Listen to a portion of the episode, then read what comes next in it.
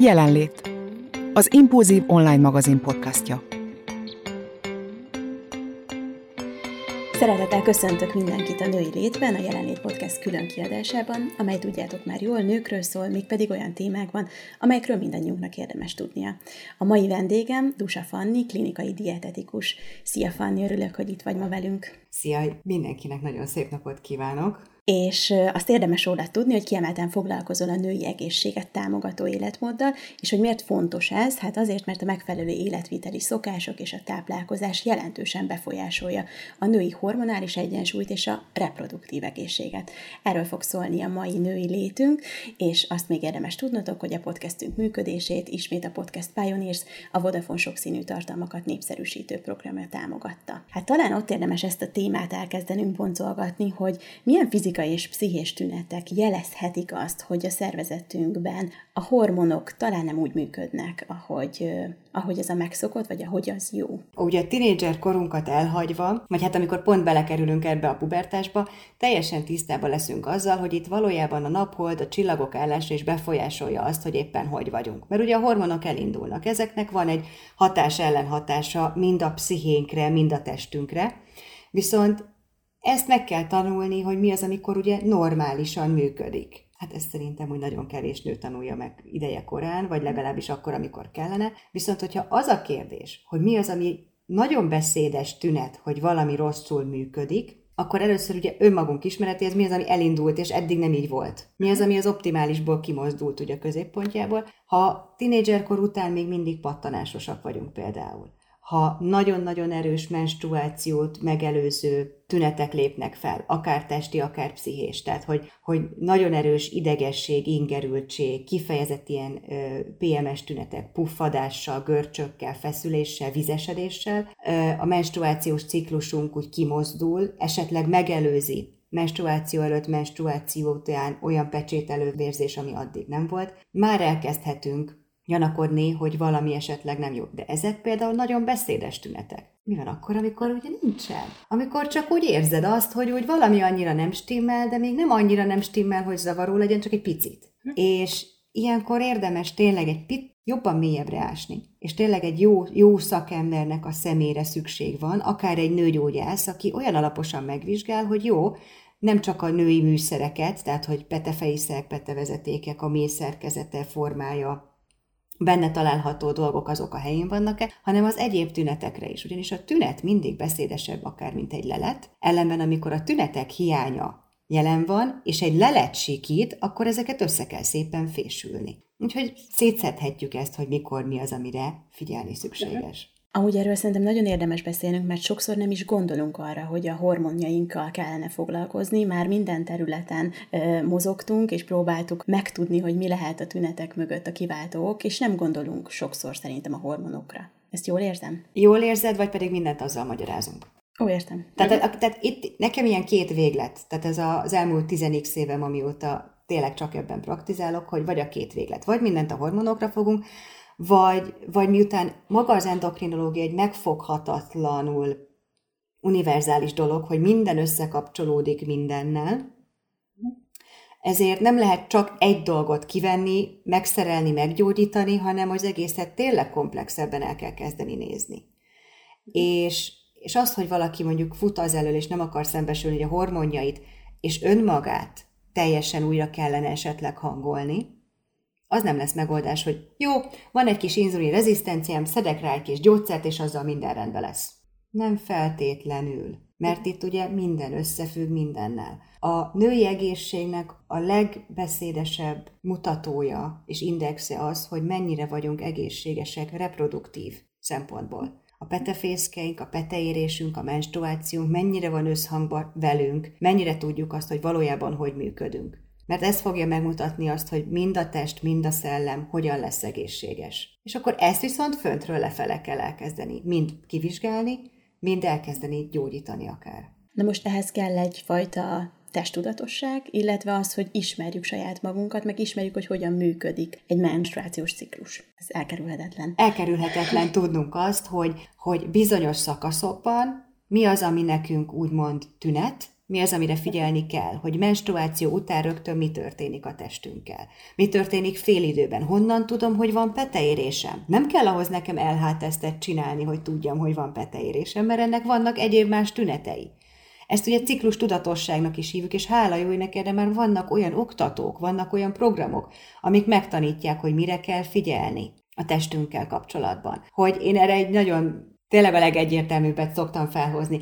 A nőknek a libidója peteéréskor a plafonon van, tehát kiugrik, van az a nézésük. Hogy akkor itt majd hogy ők most itt, ők most itt, ők most itt nagyon, nagyon szeretnének valamit csinálni. De ezt érzük, érezzük is, hogy ahogy megmegyünk a menstruáció felé, úgy egy picit már úgy, úgy más, máshogy vagyunk. Ellenben, hogyha nagyon, nagyon sok az idegesség, nagyon erősek a PMS tünetek, az sem feltétlen normális, de erre két dolog van. Az egyik az, hogy el vannak tolódva egy picit a hormonok, vagy pedig van egy szénhidrát anyagcserezavar, ami miatt az energiát ilyenkor máshogy kezdi el elosztani, és, és máshogy rendezi. A másik pedig az, hogy, és ez már pszichológia része, tehát ezt, de ezt nem lehet a kettőt szétválasztani, uh-huh. menstruáció előtt egy nőnek általában azzal van gondja, amit a szőnyeg alá söpört, és most kijön. Mert akkor a semmiből képes megérkezni egy probléma, mert hogy 1992-ben. Ez egy jó nevetünk, de mindenki, amikor ezt kimondom, tudja, hogy te jó Isten, tényleg hogy így erre vannak trükkök, tehát táplálkozással is tudom, tehát a diéta beállításánál szoktam olykor szólni, hogy mi az, amire ilyenkor oda kell figyelni, hogy egy picit a tüneteket ezzel enyhíthetjük, vagy éppen a magnézium és egyéb ásványanyagoknak, vitaminoknak az adását ciklushoz igazítottan dozírozom, akiknek kifejezetten erős PMS tünetei vannak, ott külön van egy ilyen kis lista, hogy jó, ciklus elején, ciklus végén miből több, miből kevesebb, hogy ezeket a tüneteket enyhítsük, de érdemes az embernek, egy nőnek saját magával annyira őszintének lennie, hogy nem fogunk mi a szőnyeg alá söpörni dolgokat, hanem rögtön takarítsunk ki, mert azután nagyon erősen vissza tud csapni. Uh-huh. De ez, ez már Abszolút. csak egy apró kis javasasszony trükk erre. Uh-huh. Tehát akkor ezt úgy kell értelmeznünk, hogy a ciklusunkhoz érdemes az egész életmódunkat igazítani. Ez nem ilyen görcsös. Ez inkább azt mondom, hogy tudatos. Ez olyan, mint az autóvezetés. Aki vezet autót, tudja azt, hogy először beül, normál esetben három pedál, sebváltó, három tükör, meg maga az autó, és egyébként meg maradjál csöndben, mert nem tudok tolatni. ez elején ez tényleg ilyen, hogy nagyon figyel az ember, és, és a 20 km per órás sebesség is egy, egy olyan, hogy, hogy jaj, jaj, jaj, most váltanom kéne sebességet, vagy most fékezzek, vagy előbb nyomom be a kuplungot, és utána nézek a tükörbe.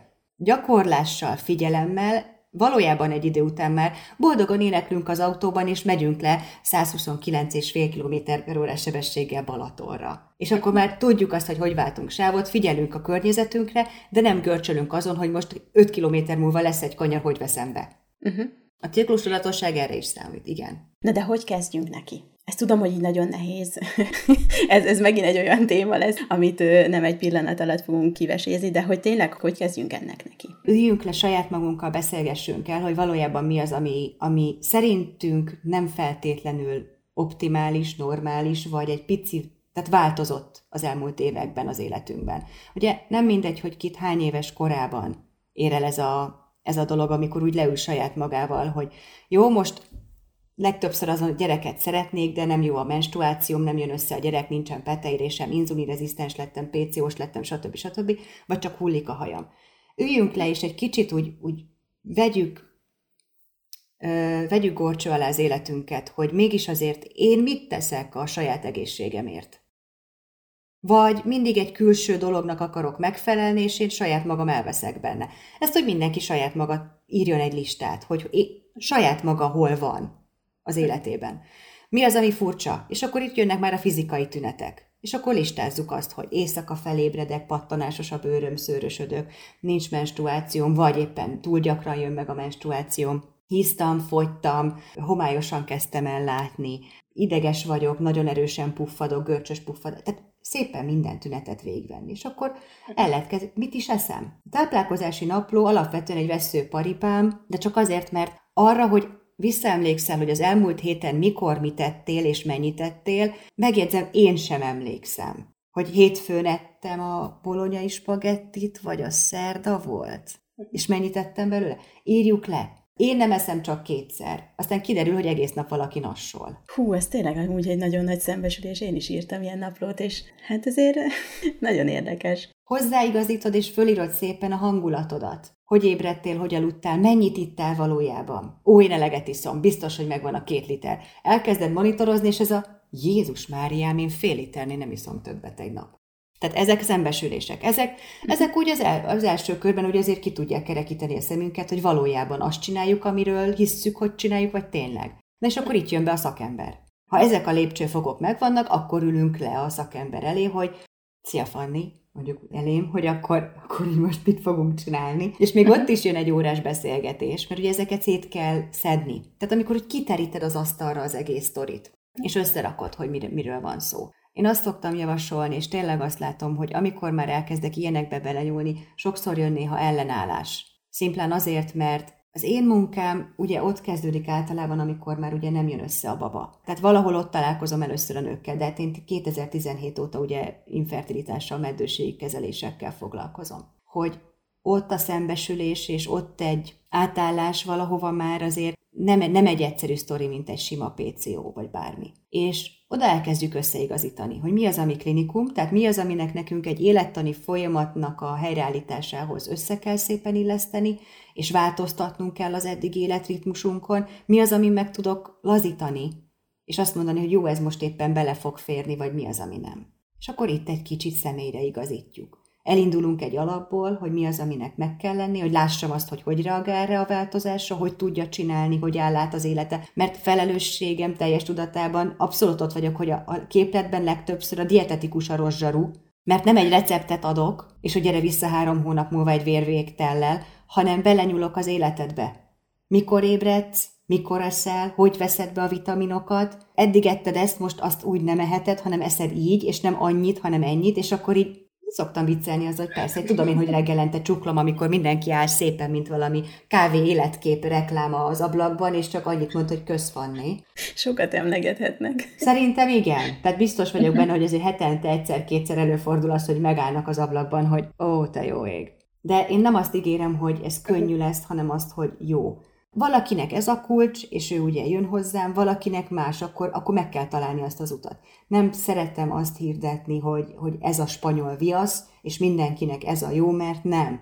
Hanem van választási lehetőségünk. Megtalálni, hogy nekünk mi a jó. Ha nem én, akkor majd egy kolléganőm. Ha nem ez a diéta, akkor majd egy másik. Nekem sokkal fontosabb az, hogy tényleg azon a síkon is az legyen, hogy végre javul a helyzet. És ugye itt már, ahogy meséltél, azért egyértelműen kiderült, hogy itt nem csak a táplálkozásról van szó, hanem életmódról, alvásról is, alvási szokásokról is, és akkor még a mozgásról nem is beszéltünk. Erről egy kicsit mesélsz nekem, hogy például az alvás hogyan befolyásolja mondjuk a hormonrendszerünket, vagy mire utalhat mondjuk az, hogyha az alvásunk nem olyan, mint ahogy mondjuk megszokhattuk? Hát nagyon befolyásol az alvásunk és az alvás minőségünk illetve itt van egy megszokás is, hogy megszokja valaki azt, hogy mondjuk rosszul alszik, és elkezd rendesen enni, és egy hét után kialussza magát, és nem fáradt egész nap. Az alvásnak a funkcióját is föl kell ismerni, valójában ott nekünk a test pihen, regenerálódik, szellemileg, testileg, ott egy olyan folyamat játszódik, amivel feltölti saját magát. Nem az van, hogy teljesen leáll, hibernálódik, hanem rengeteg olyan folyamat játszódik le éjszaka, amit napközben nem tud, ahhoz neki szüksége van ugye az alvásra. A pszichénkre való hatása az állandó kialvatlanságnak, éjszakázásnak, túl korai kelésnek rendszeresen, ugyanúgy elkezdi befolyásolni a hormonrendszerünket szimplán azzal, hogy kifárad és elkezdi kifacsarni. Nem lehet azt mondani, hogy valaki ilyen típus vagy olyan típus, a testnek és a szellemnek is pihennie kell. Ha hirtelen elkezdünk éjszaka ébredezni, tökéletes élettani forma, tehát ezt azt hiszem első vagy másodév valamelyik fél évében már tanuljuk a, az egyetemen. Somogyi effektusnak hívják, amikor a vércukor a normál szint alá beesik, és akkor a test érzi azt, hogy hoppácska, hát nekem itt nincsen elegendő energiám, viszont kellene, de nyugalmi állapotban nem kérhetek sehonnan plusz energiát, mert hát nyugalmi állapotban vagyok, és akkor elkezdi felébreszteni a testet, mert akkor ő már fölébred, ergo kérhetek vészhelyzeti tartalékot, hogy végig tudjam csinálni a folyamatokat továbbra is. Ez mondjuk nem normális. És ezt tudni kell azt, hogyha az ember nem tud elaludni, forgolódik órákat, fölébred éjszaka többször, kimegy pisilni, rémálma leizzad, ott valószínűsíthetően egy szénhidrátanyagcsere zavar már elindult ami húzza tovább a többét, mert hogyha szénhidrátanyagcsere zavarunk van, lesz zsíranyagcsere zavarunk, az a női rendszerben a hormonok meg abban a pillanatban már máshogy működnek, mert energiát kell átcsoportosítani.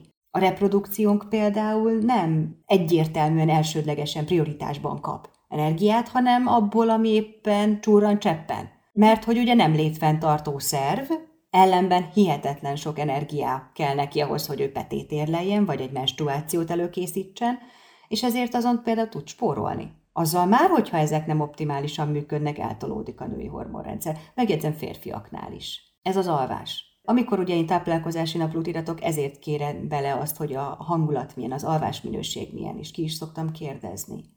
Mert akkor már egy picit máshogyan osztjuk el a, a tápanyagot, mások lesznek az étkezések. Kismamáknak is szoktam szólni, hogy akik éjszaka még föl kell neketetni, mert náluk ez természetesen benne van, hogy egyenek még éjszaka nyugodtan, mert kell a visszatöltés, mert annál fáradtabbak lesznek, és akkor egy idő után ez egy mókuskerék. Fáradtabb vagyok, de nem tudom magam kipihenni, nem alszom jól, ezért még fáradtabb vagyok, és így elmennek évek azzal, hogy egyszer csak csináltunk magunknak egy, egy olyan állapotot, egy olyan betegséget, amiből már sokkal nehezebb visszajönni, mint hogyha eredetileg figyeltünk és tudatosak voltunk azzal, hogy én jól legyek. Ha én jól vagyok, mint nő, körülöttem mhm. mindenki sokkal inkább rendben van. Mert azért egy nőnek a kisugárzása, ha nincsen jól, az körülbelül ö, úgy, úgy a normandiai partokig tart.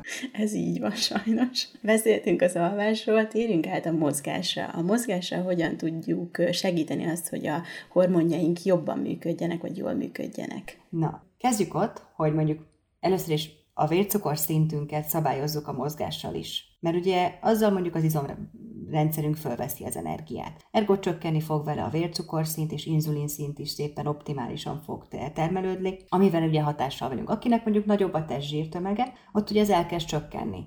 Azzal már a hormonrendszer rendeződik, mert nem lesz, nem lesz egy olyan irányú raktározás, amire már máshova figyelne a hormonrendszer, és akkor optimalizálódik. Aki például túl sovány, és neki azért nem jó a hormonrendszere, mert nagyon vékony, mert nincs elegendő testzsír rajta, ott a mozgásformát máshogy kell megválasztani, hogy ne lefele dolgozzuk a testzsírt, ami amúgy sincsen, hanem elkezdjünk építeni. És ez ilyenkor nagyon érdekes, amikor valakinek mondom, hogy ez nagyon szép, gyönyörű izomtömeg van rajtad, BMI szerint teljesen oké, okay. ellenben a 25 kg izomtömeghez van egy 8 kilós testzsír.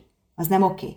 A női rendszerhez sajnálatos módon, ezt bárki egy kicsit, hogy megtitszel rajta, de kell egy optimálisabb testzsír tömeg. Vegyük úgy, hogy ez a mellünk, a csípőnk egy picit, mert azért mégiscsak ott nőjesebb így a forma, de hogy azzal működik rendesen. Ha túl kevés van, az a baj, ha túl sok van, az a baj. A sportot ehhez mérten kell egyébként megválasztani, hogy miből csinálok többet kardióból, izomtömegnövelő sportból, úszásból, futásból, de úgy válasszuk meg, hogy amit szeretünk csinálni, az legyen benne leginkább. Csak azért, mert divatos a futás, és minden inzulin rezisztenst úgy lehet kezelni, hogy fut, szerintem nem jó.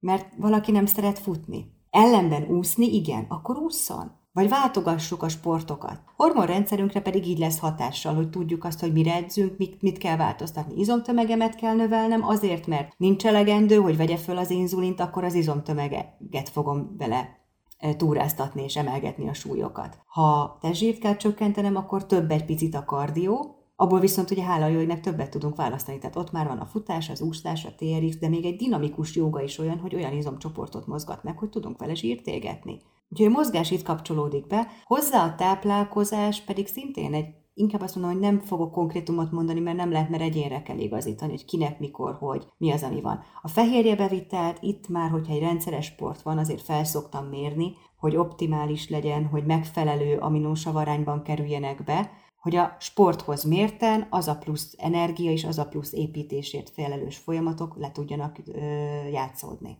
A táplálkozásban ugye mindig hangsúlyozott, hogy te egyébként nem vagy ez a tiltólistás típus, hogy vannak tiltólisták, mert még mindig sokan szerintem ott tartanak, hogy tiltólisták, illetve csirkemeri saláta kombót kell enni non-stop. Tudom, hogy te nem ezt képviseled, de hogy vannak olyan dolgok, amit kicsit minimálisra jobb, hogyha csökkentjük a táplálkozásunkban, és vannak olyanok, amikkel pedig jobb, hogyha többet játszunk a táplálkozásunkban, vagy nem lehet így általánosítani. Nem szeretek általánosítani Uh-huh. Egyébként van tiltó listám. Igen. Na mégis? Ö, nem fog, tehát nem, tehát van tiltó listám, attól függ, hogy kinek. Uh-huh. Ezen meg szoktak lepődni, de csereterméket adok. Tehát, hogyha nem ez, akkor inkább ez.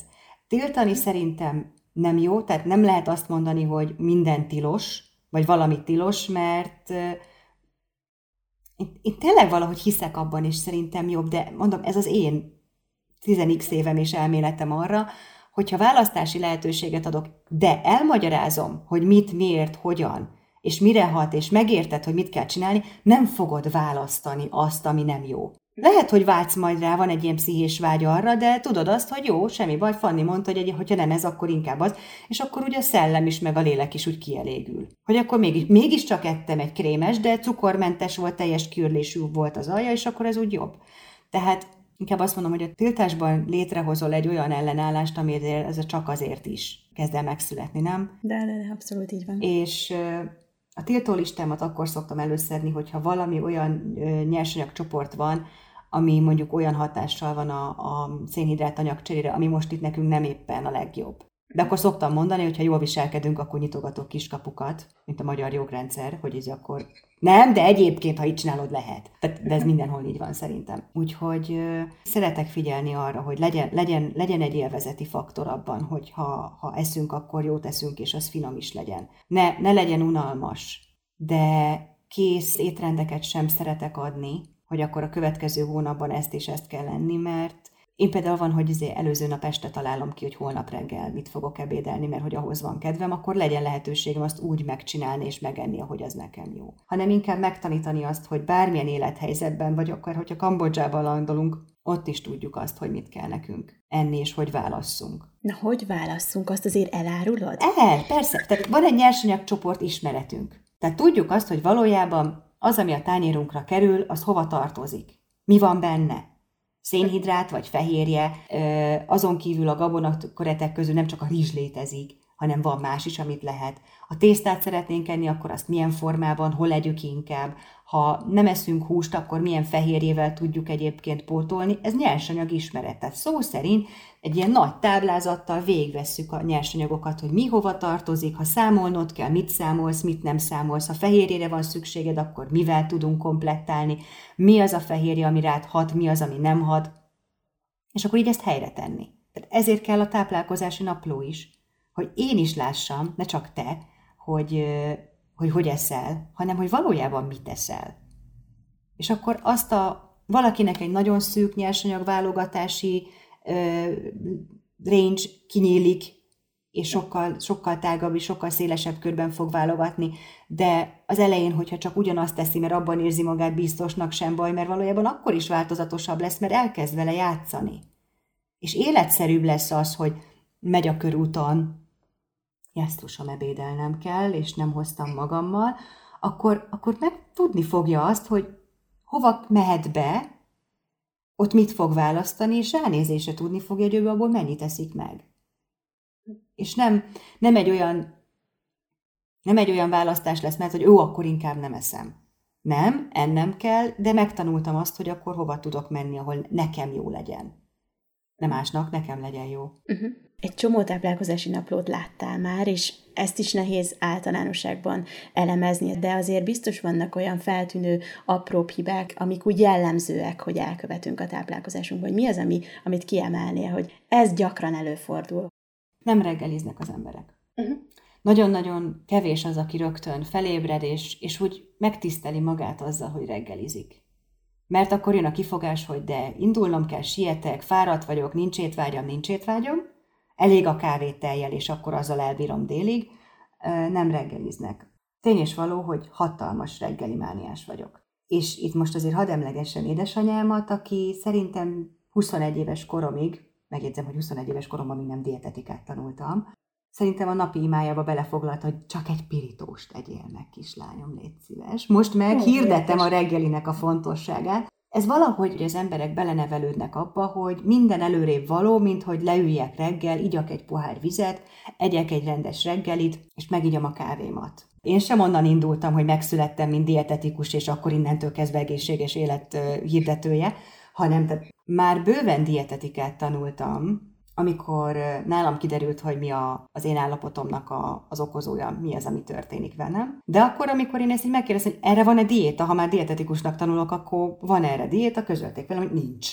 Egyek rendesen. Na most ez a egyén rendesen és egyél egészségesen, ez univerzum-szerű tág fogalom, hogy mi az, ami egészséges, kihez miért a egészséges. Még amit megtanulunk, mint dietetikus, sem biztos, hogy az a jó az egyénnek. Úgyhogy én így belekerültem ebbe az állapotba, hogy elméletileg van egy bajom, amit ki lehetne diétázni, de nem tudja senki, hogy hogy lehetne kidiétázni. A magam addig akkori tudása szerint, és ahogy én éreztem magamat, próbáltam erre figyelni, de az állapotom nem javult. Sőt, Megjegyzem, hogy nem egy elhízott dietetikus voltam, akkor 46 kg vasággyal, tehát az, az, a, az a másik véglet volt, igen. Azt föltornáztuk 55-re, hogy már valami emberi kinézetem legyen. A 170 centihez, csak most, ha valaki nagyon vizuális típus, akkor így lássa, hogy nem egy 155 centihez voltam 46 kg, hanem 170-hez. És amikor én elkezdtem dolgozni, akkor ott szóltak, szerintem az egyik kollega nem mondta azt, hogy ugye tudod, hogy ennek van diétája, rendes diétája.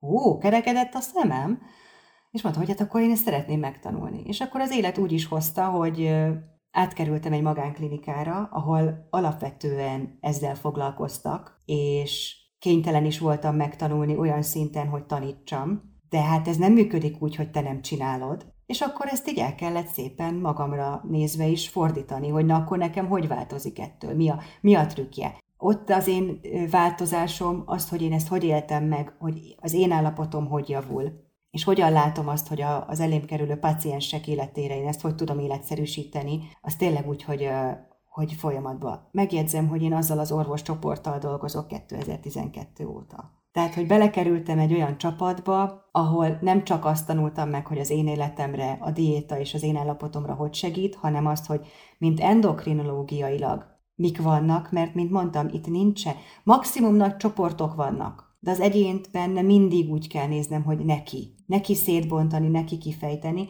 és itt az orvosok nagyon-nagyon nagy segítség volt, tehát megélni azt egy szakdolgozónak, hogy ember számba veszik, leülnek vele, tanítják, figyelik. Tényleg, a mai napig hihetetlen hála nekem azt, hogy a endokrinológus professzorasszony az ebédszünetben ott ült velem és magyarázta. Mert hogy olyan gyógyszerek, olyan kezelések jöttek, amit az egyetemen nem tanulunk meg. Hatás ellen hatás. Hogy működik valójában a pajzsbrigy? Mit fogunk csinálni? Hízlalunk, tehát hogy föltáplálunk, nem is szeretem hízlalásnak írni, hogy föltáplálunk, fogyasztunk, hogy optimalizáljuk. És ez 2012 óta azt tudom mondani, hogy abba az univerzumban való létezés dietetikusnak nekem valami csoda. 2017-ben pedig, pedig bejött hozzám, emlékszem a, a főorvos, hogy Fanni, ezt most olvassa el, ez olyan érdekes. És így ültem ott, hogy aki értem én, hogy endokrinológiával foglalkoztam, de hogy a meddőségi kezelések, az infertilitás, hogy a petefészek funkciót hogy tudjuk javítani, hogy az AMH valójában emelhető, és hogy hogy tudunk úgy ményálkahártyát építeni, hogy, hogy befogadja a magzatot, és így ültem ott, emlék, tehát én a mai napig megvan ez az egész érzés, ahogy így ültünk az orvosokkal, hogy te jó ég, ez működik. Amit elkezdtünk csinálni, és amire figyelünk, az működik. Nem is akarok belőle kiszállni. Mondjuk nem gondoltam volna, hogy amikor én ebbe belecsöppenek, az olyan lesz, mint Alice Csodaországban a, a nyúlnak az ürege, hogy én nem tudtam, hogy ennyi meddőnő van, én nem tudtam, hogy ez egy ilyen kezelés, hogy a, a, a női léleknek a semmi bevétele is benne van, hogy így értem én, hogy itt van, de miért van itt. Tehát, hogy így Jézusom, ez mi?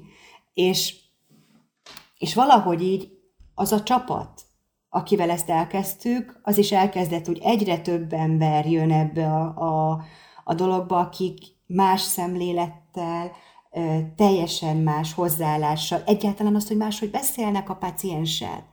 Mert maga, maga mondjuk a terhesség nem betegség, normál esetben, ugye bár nincs mellettek, de az, hogy létrejöjjön egy terhesség, nem elég csak az, hogy az embernek van egy rendszeres szexuális élete és menstruációja, mert mi van az, hogyha minden rendben van műszeresen, mégsem történik meg. Okozatokat feltárni, oda nyúlni, ahol tényleg baj van. És ehhez van egy, van egy csapat, egy, tényleg azt mondom, hogy fantasztikus orvosokkal, dietetikusokkal, biológussal, mentálhigiénés szakemberrel, gyógytornásszal. Én is azt kezdtem el érezni, hogy így most nagyon a helyemen vagyok. Mert valahol a munkámnak olyan értelmet ad, és olyan hálát, ami, ami valami fantasztikus, hogy minden héten van előttem egy, egy nő, aki visszajön, hogy kismama végre. Ez valami csoda. Megélni azt, hogy végig gondolom 2017 óta, amióta tényleg ezzel foglalkozunk, hogy akinek azt mondták, ráírták nagybetűvel a papírjára, hogy meddő, nem lehet gyereke, visszajön spontán terhesen. És nem egyet szült már azóta, hanem kettőt vagy hármat, hogy mégiscsak valamit, tehát valamit benézett a másik, teljesen mindegy. Ehhez tényleg kell azt, hogy csapatban legyünk. Hogy érezd azt, hogy beszélnek a szakemberek egymással, együtt gondolkodnak, mindenki a munkáját, azt a kaptafát fogja meg, ami az övé, de látja, hogy a másik mit csinál, tehát hogy hozzá tud hangolni. És az, hogy egy, most egy, egy fiatal orvoscsoport is bent van ebbe a képbe, akik a természetes fertilitásért dolgoznak, hogy ezt megőrizni, ezt helyrehozni, hogy meddőségi specialistákkal van sikerem úgy dolgozni együtt, hogy a lombikra felkészíteni. Szerintem a munkának ez egy olyan csúcsa, amit megélni, megtapasztalni, és mint szakembernek, tényleg, mint karrier, nekem, nekem nagyon top. A női létet úgy vizsgálni, hogy egészben. Mint nőként megélni azt, hogy, hogy megtanulod, és a saját életedet is ehhez mérten csinálod, nekem nagyon nagy siker és nagyon nagy öröm. Eszméletlen annyira jó hallgatni, hogy olyan lelkesedéssel tudsz erről mesélni. Ez egy külön podcast téma lenne. Melyik része? Én nem... a, a meddőség része. A meddőség része, igen. Uh-huh. Igen. Én, én tényleg nem is tudom szétválasztani az életemet már ettől. Valójában nem is szeretném. Az, hogy én ebben ennyire lelkes vagyok, persze, ha valamit csinál az ember, van egy munkája, ha az a munkája, az csak egy munka is marad. Ha megéli benne a hivatást, azt, hogy hol tud ebben úgy kiteljesedni, hogy nem teher, hanem mindig is ösztönzi, hogy valamiben jobb legyen, hogy utána menjen, hogy kérdezzen. Szerintem ez egy, szerintem ez egy fantasztikus állapot.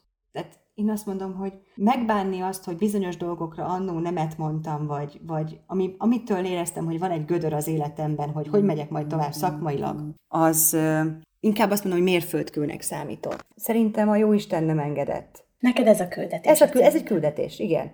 Az, hogy én ezt csinálom, én nagyon örülök neki, és nagyon szeretem. Na, de ez egy másik téma. Tehát, hogy ez egy másik téma, egy következő podcastatásunkban lesz.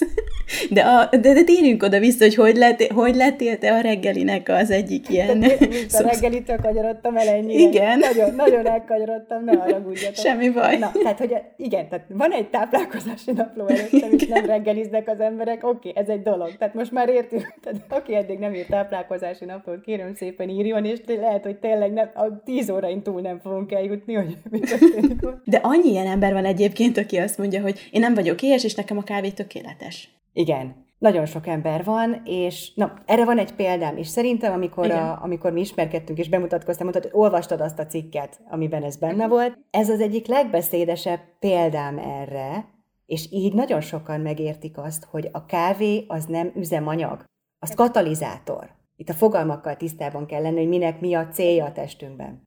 Ad egy. Mi nem fotoszintetizálunk, mint a mögöttem lévő növény. Nem csak napfény és víz kell neki. Bár nagyon szép tölgyfa lennék egy mezőn szerintem, ha választhatok következő életemben, azt kérem. No de, nekünk ezt meg kell enni. Az üzemanyagunknak a mennyiségi, minőségi bevitele határozza meg azt, hogy én hogy üzemelek.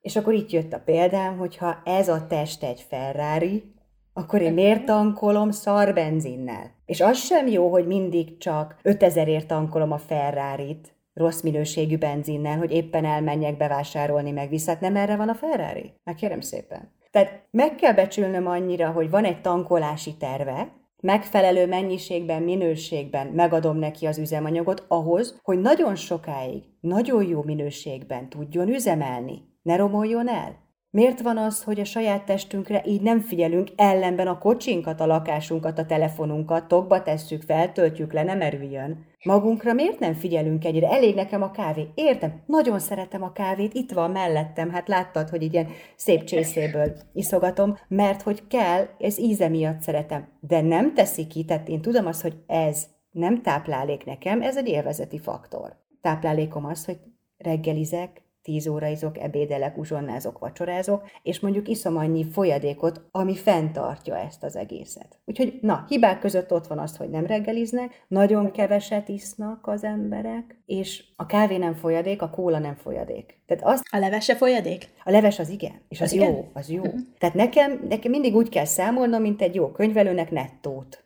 Nettót figyelek. Víz, de a leves teából sem mindegy, hogy melyik milyen, de ez a három az, ami nekem valójában hidratálni fogja a szervezetemet. Abból legyen meg egy két liter egy felnőtt embernek, legalább. Ha más egyéb terhelésben van, akkor picit több. Kezdjük így.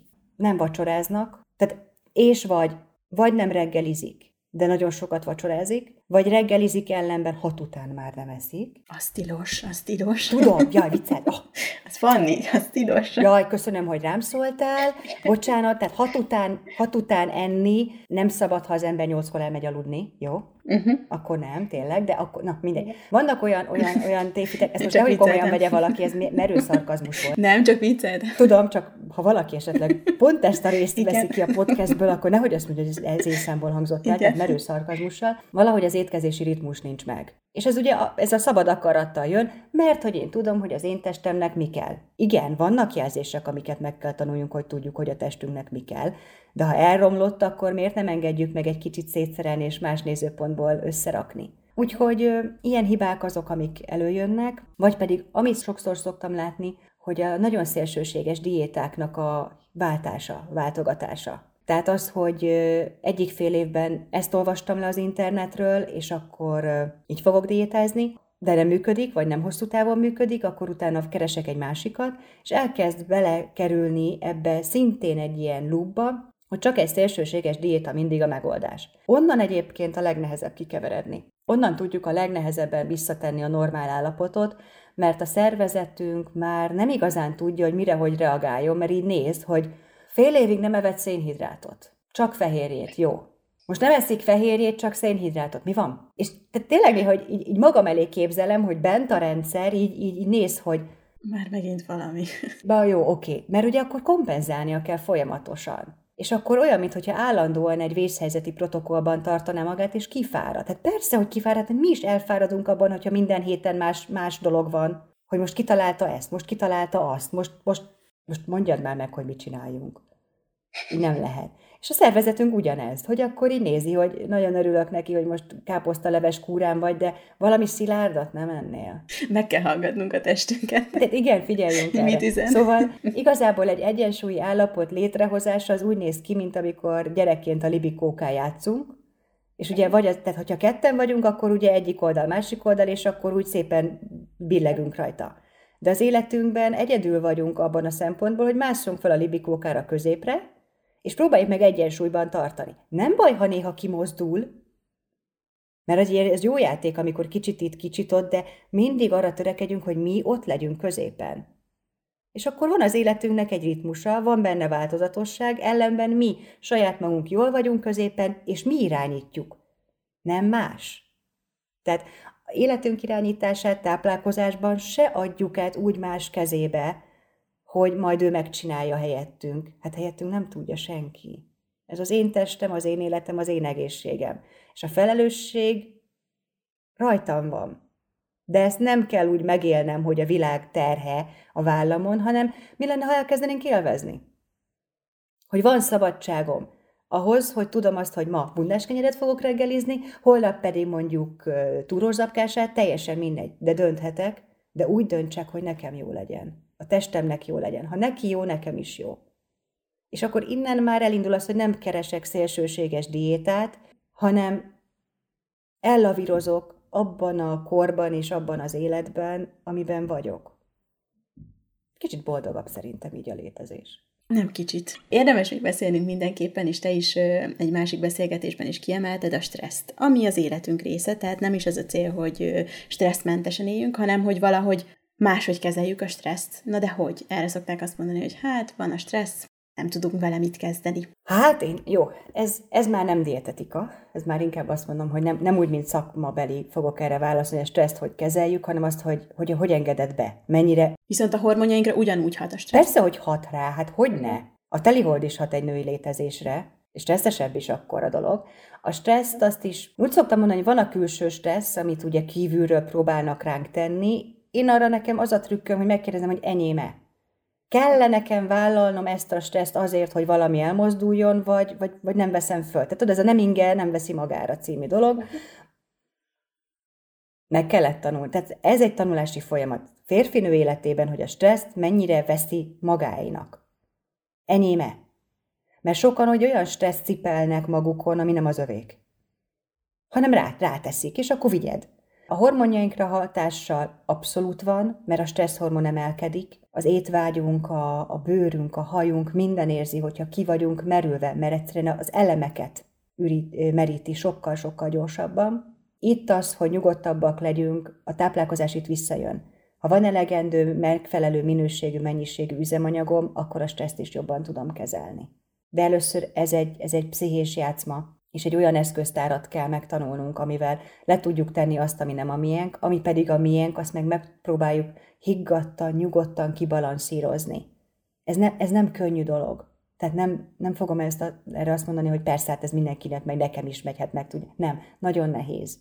Egy nő életében minél több szerepnek ben kell helytállni, annál nehezebb ezzel lavírozni, de nem lehetetlen.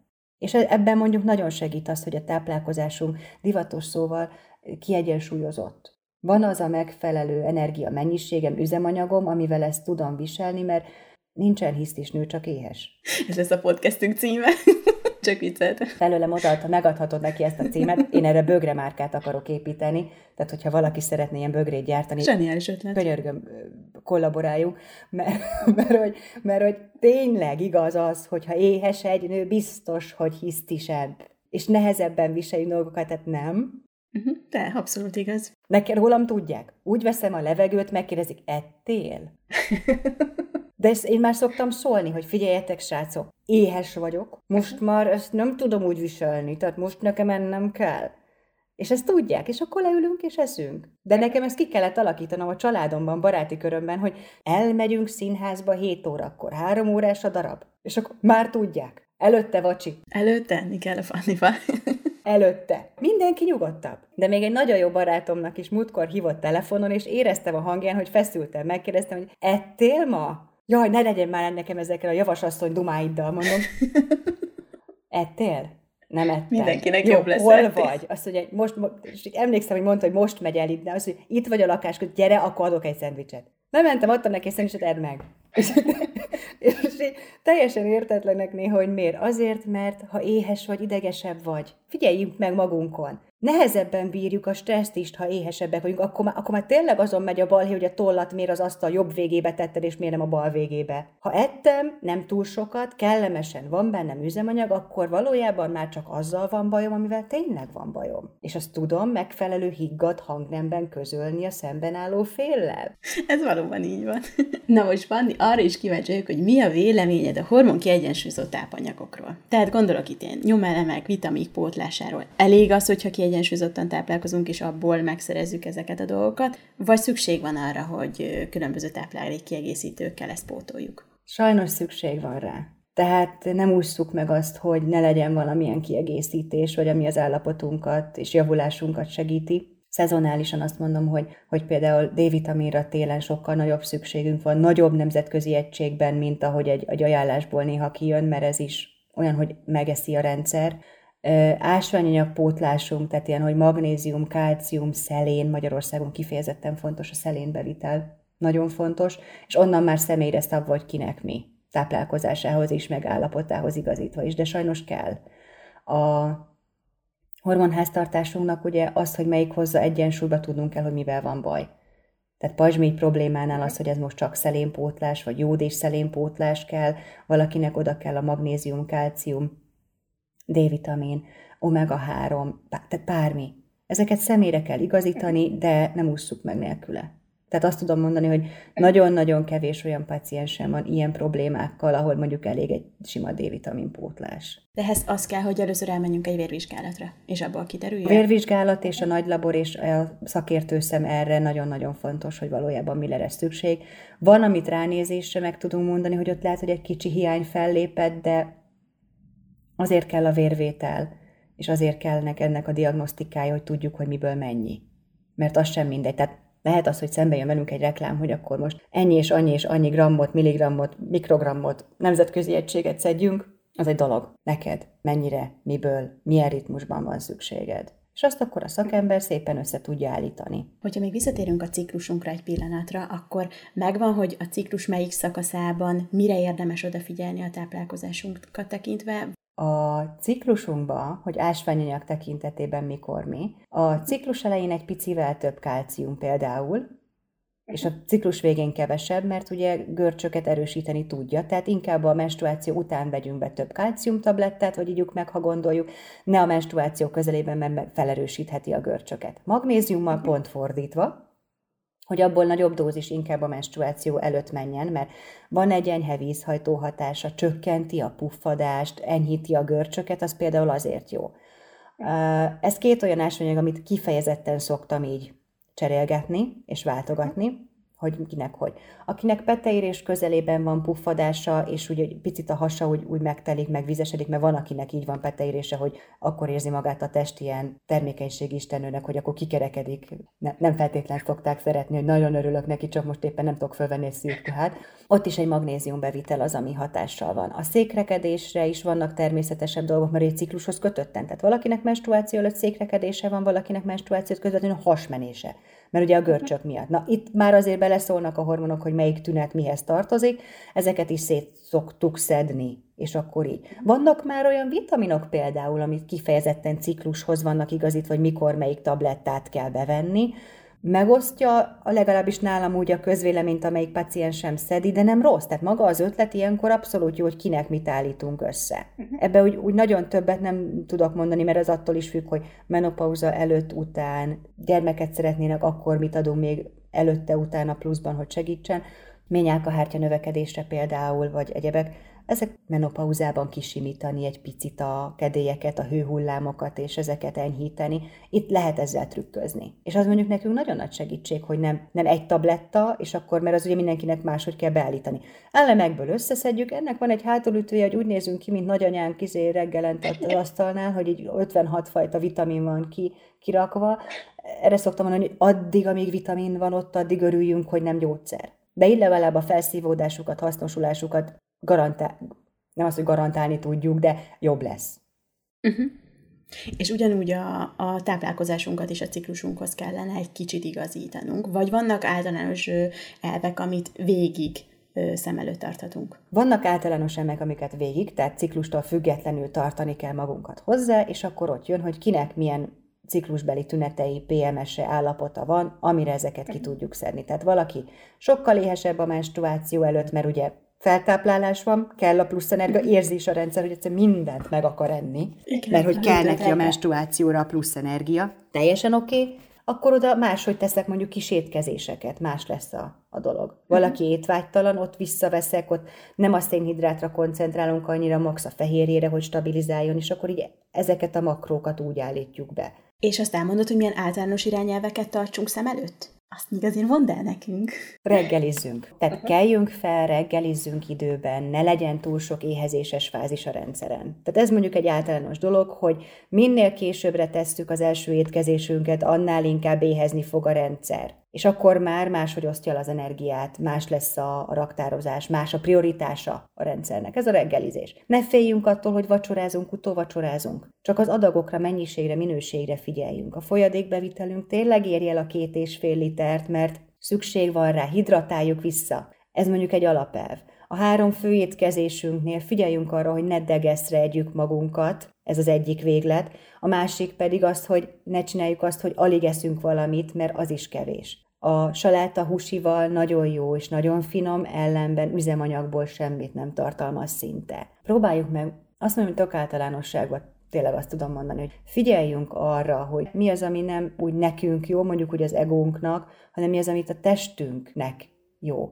És az elején van átállás, mert szerencsétlen eddig egy másik ritmusra volt ráva, de próbáljuk meg figyelni azt, hogy hogy lesz ez neki a legjobb. Az alvás minőségünkre, hogy az alvás óraszáma, minősége, matraca, párnája, hőmérséklete, az mennyi mindent segít nekünk abban, hogy hogy vagyunk. Ha valaki állandóan fáradt, fáradtan is ébred, valami nem stimmel. Ne magyarázzuk meg azzal, hogy de hát mindig is rosszul aludtam. Mi lenne, ha végre jól aludnánk? Engedjük meg magunknak, hogy jól legyünk, hogy tényleg jól legyünk. Hú, szerintem ez nagyon szép zárszója ennek a mai podcast adásunknak. Én nagyon hálás vagyok neked, hogy itt voltál ma velünk, szerintem rengeteget tanulhattunk, és hát az a szenvedélye, hogy erről beszélsz, az valami hihetetlen jó.